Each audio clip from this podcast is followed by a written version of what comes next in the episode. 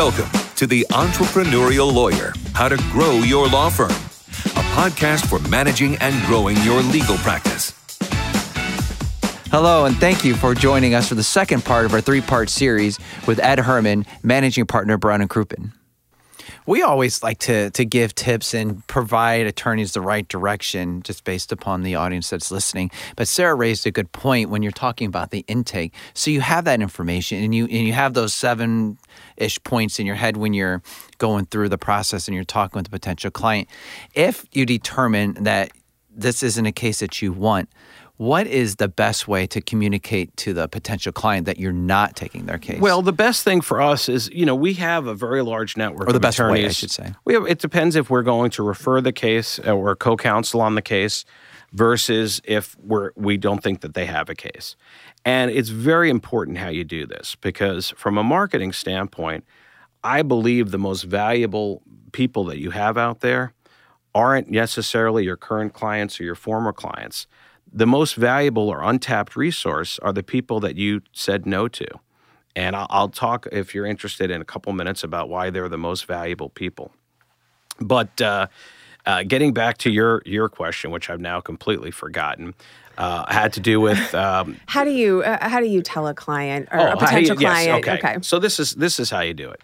And we explain to them. We say, listen, when people call our firm, there are certain cases where we think we're the best fit to handle it in house, and then there's other cases that we think might be better handled with us just acting as co-counsel, but having the lead counsel be one of the firms inside of our network. And let me explain why. And usually, you, you always have to couch things in the things that are in the best interest of their file. They don't care about what's in the best interest of your firm, nor should they have to care about that. Can't expect them to care about that.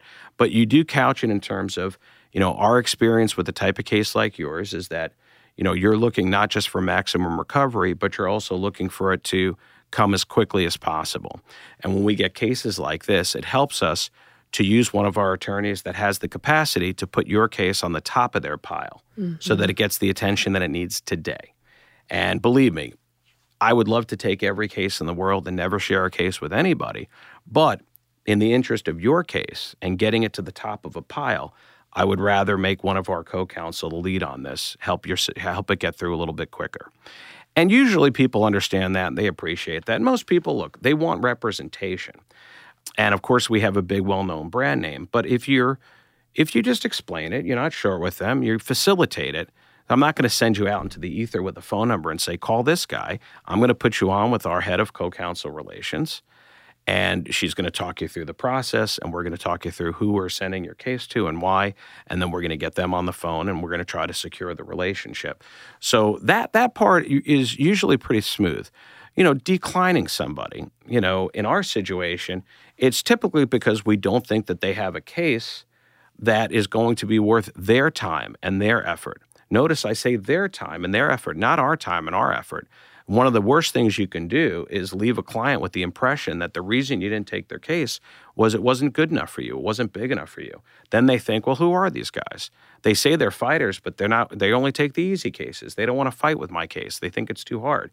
Or they say, oh, my case isn't big enough for them. You know, it's not valuable enough for them. They only want to work on bigger stuff. You don't want people out there saying either one of those things.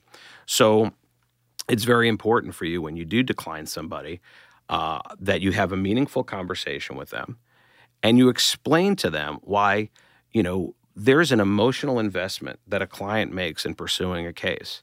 It will take a toll on you. It will go on for a year, maybe two.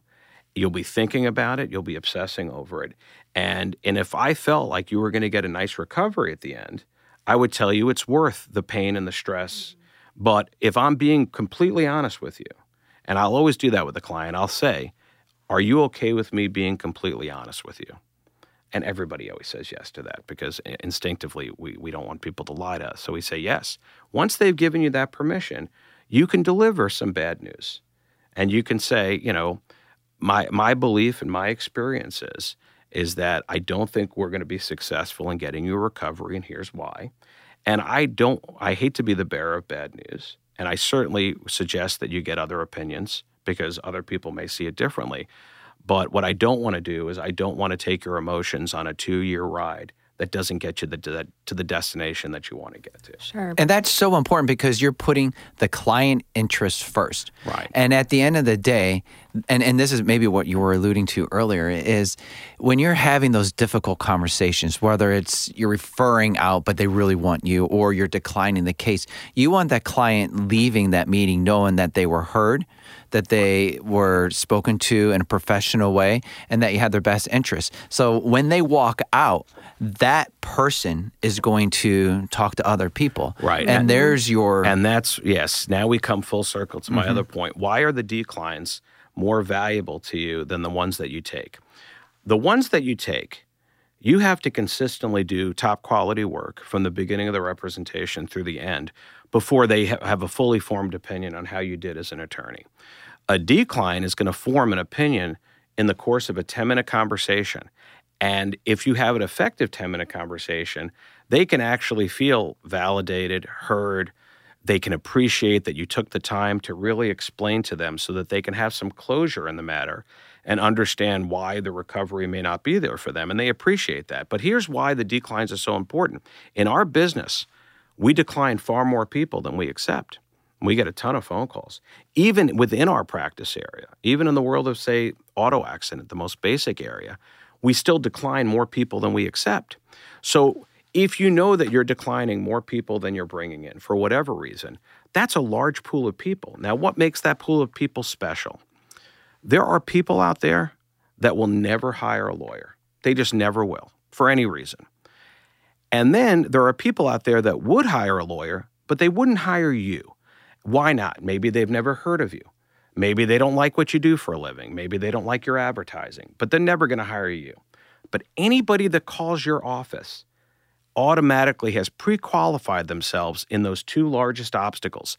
They are the kind of person that would hire a lawyer, and if given the choice, they would hire you. They called you because they wanted you, and now you have to tell them no. So, how do you tell them no? But you still build a relationship with them so that the next time they have a question, they still come back to you.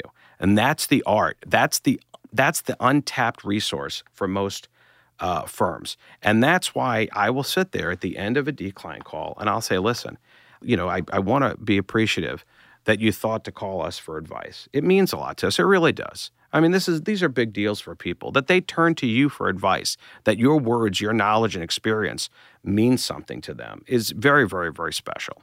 So I like to always acknowledge that. And then I tell them, listen, put my number in your cell phone.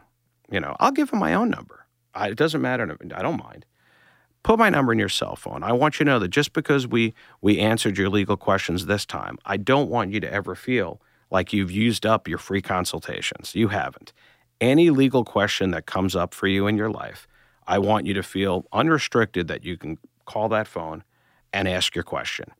And just by doing that, just by extending that, most of them won't, you know, they don't have a question. But but going out of your way to make it that inviting, to make them feel like even though we're not representing you in this matter, in a way we're still kind of your go-to lawyer. We're still the people that you should go to. And if you do that consistently every single time and then try to keep those people in your circle, in your world, build that relationship through social media, through mailers, through birthday cards, through random calls once in a while just to check in on them, that is gold. That's the kind of thing that keeps your acquisition cost down. Because every time you can get a client for a zero acquisition cost, it takes your average acquisition cost down. And, and the way you make a profit in this business is you only focus on two numbers. How do I make each of my cases more valuable? And how do I keep my acquisition cost as low as possible? Because between those two numbers is where all of your profit resides. And then the only question becomes how much of that do you get to keep and, and how much goes to your other expenses? And just think when that person leaves, not only are you building that relation, right? So you're, you're top of mind, but then they're going to communicate and speak with other people. Right. Exactly. And then you, you get those referrals. So referral isn't always just referring to another firm, it's referrals coming from another potential client. So, speaking of referrals, I'm sorry, you always go first. I feel like sometimes you have to let me go first when Ed's done talking. Um, Man, just calling you right out on the, on the this, air. this is us. Um, uh, first, I just want to call Brown and Crouppen because that made me feel very warm and fuzzy. Like I need to just have your phone number in my phone. Should I ever have questions? Don't give it to her. You're- you're- Don't- Don't give it to her. I'm telling you. welcome to it. No, don't, no. don't do it. No, I, I real quick. I want to circle back to the referrals though. Um, if you are you you had this network, you said, and you've decided you need to refer a case out. I want to go back to the wallet. When you are referring cases out and serving as co counsel, you've negotiated a deal, right, with this lead counsel. So, assuming um, we'll use your practice area, for example, because they're contingent, that there is a payout, there's a percentage paid out to co counsel. Right. So the wallet's still getting a little bit bigger, Well, right? The wallet, though, only with money, not with Yeah. work, because once Yep. you've once you've kind of handed that to another firm, they're going to do it from that point on the lion's share of the work. Now, you do stay on for ethical reasons. You want to comply with the rules of professional conduct, uh, so you do have to maintain joint responsibility. And the client has to agree to the fact or understand the fact that the fee is going to be divided, but it's not going to increase their portion at all or decrease their portion at all. It's just, you know, that's between the attorneys. So you do obviously want to make sure that you have set that up with the ethical rules. But the reality of it is, if you had kept that case in house, it takes up a big chunk of your wallet. If you send it out, it takes up just a little bit of your wallet because you're just doing a, a little piece of the work. In our situation, what we mostly tell people is, you know, we we will, we can still be your point person. You can still contact us if you have any issues getting an update from your attorney, you know, the lead attorney, or if the lead attorney is not returning a call because maybe he's in court, maybe he's out, you know, call us, and, and we always know what's going on with the files. You know, we we're we are always kept updated. We do have a little co-counsel department, and that's all they do is is help connect people to other people, and then monitor the activity that goes on on the files. Because we want to make sure everything's moving forward, and we know that we are on the hook from a malpractice standpoint, uh, because we do share joint responsibility. In most instances, if your co-counsel, you know, uh, makes a mistake, it's you know, you both might be on the hook for it. But you know what? That's why we have insurance, and that's why you got to be real careful about choosing who you're going to work with. sure. Thank you for listening to this episode of The Entrepreneur Lawyer, the second part of our three part series. Stay tuned for the final part with managing partner Brian Crouppen, Ed Herman. Thank you for listening to The Entrepreneurial Lawyer How to Grow Your Law Firm, presented by Lexicon. Lexicon is a legal software and services provider that enables lawyers to do what they do best practice law. Tune in next time with our hosts, and be sure to subscribe and leave your review on your preferred podcast streaming platform or by visiting lexiconservices.com.